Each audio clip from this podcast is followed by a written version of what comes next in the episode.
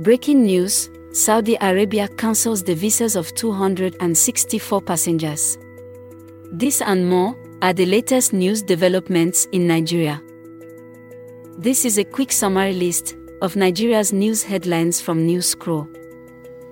I am Lola, and today is November 14, 2023. Here are top news headlines, filtered from multiple sources. Former President Goodluck Jonathan has congratulated Duoye Diri on his re election as Bayelsa governor. Report by The Nation Online. Number 2. The Lagos State Police confirmed that the driver who accidentally crushed two sweepers to death is in their custody.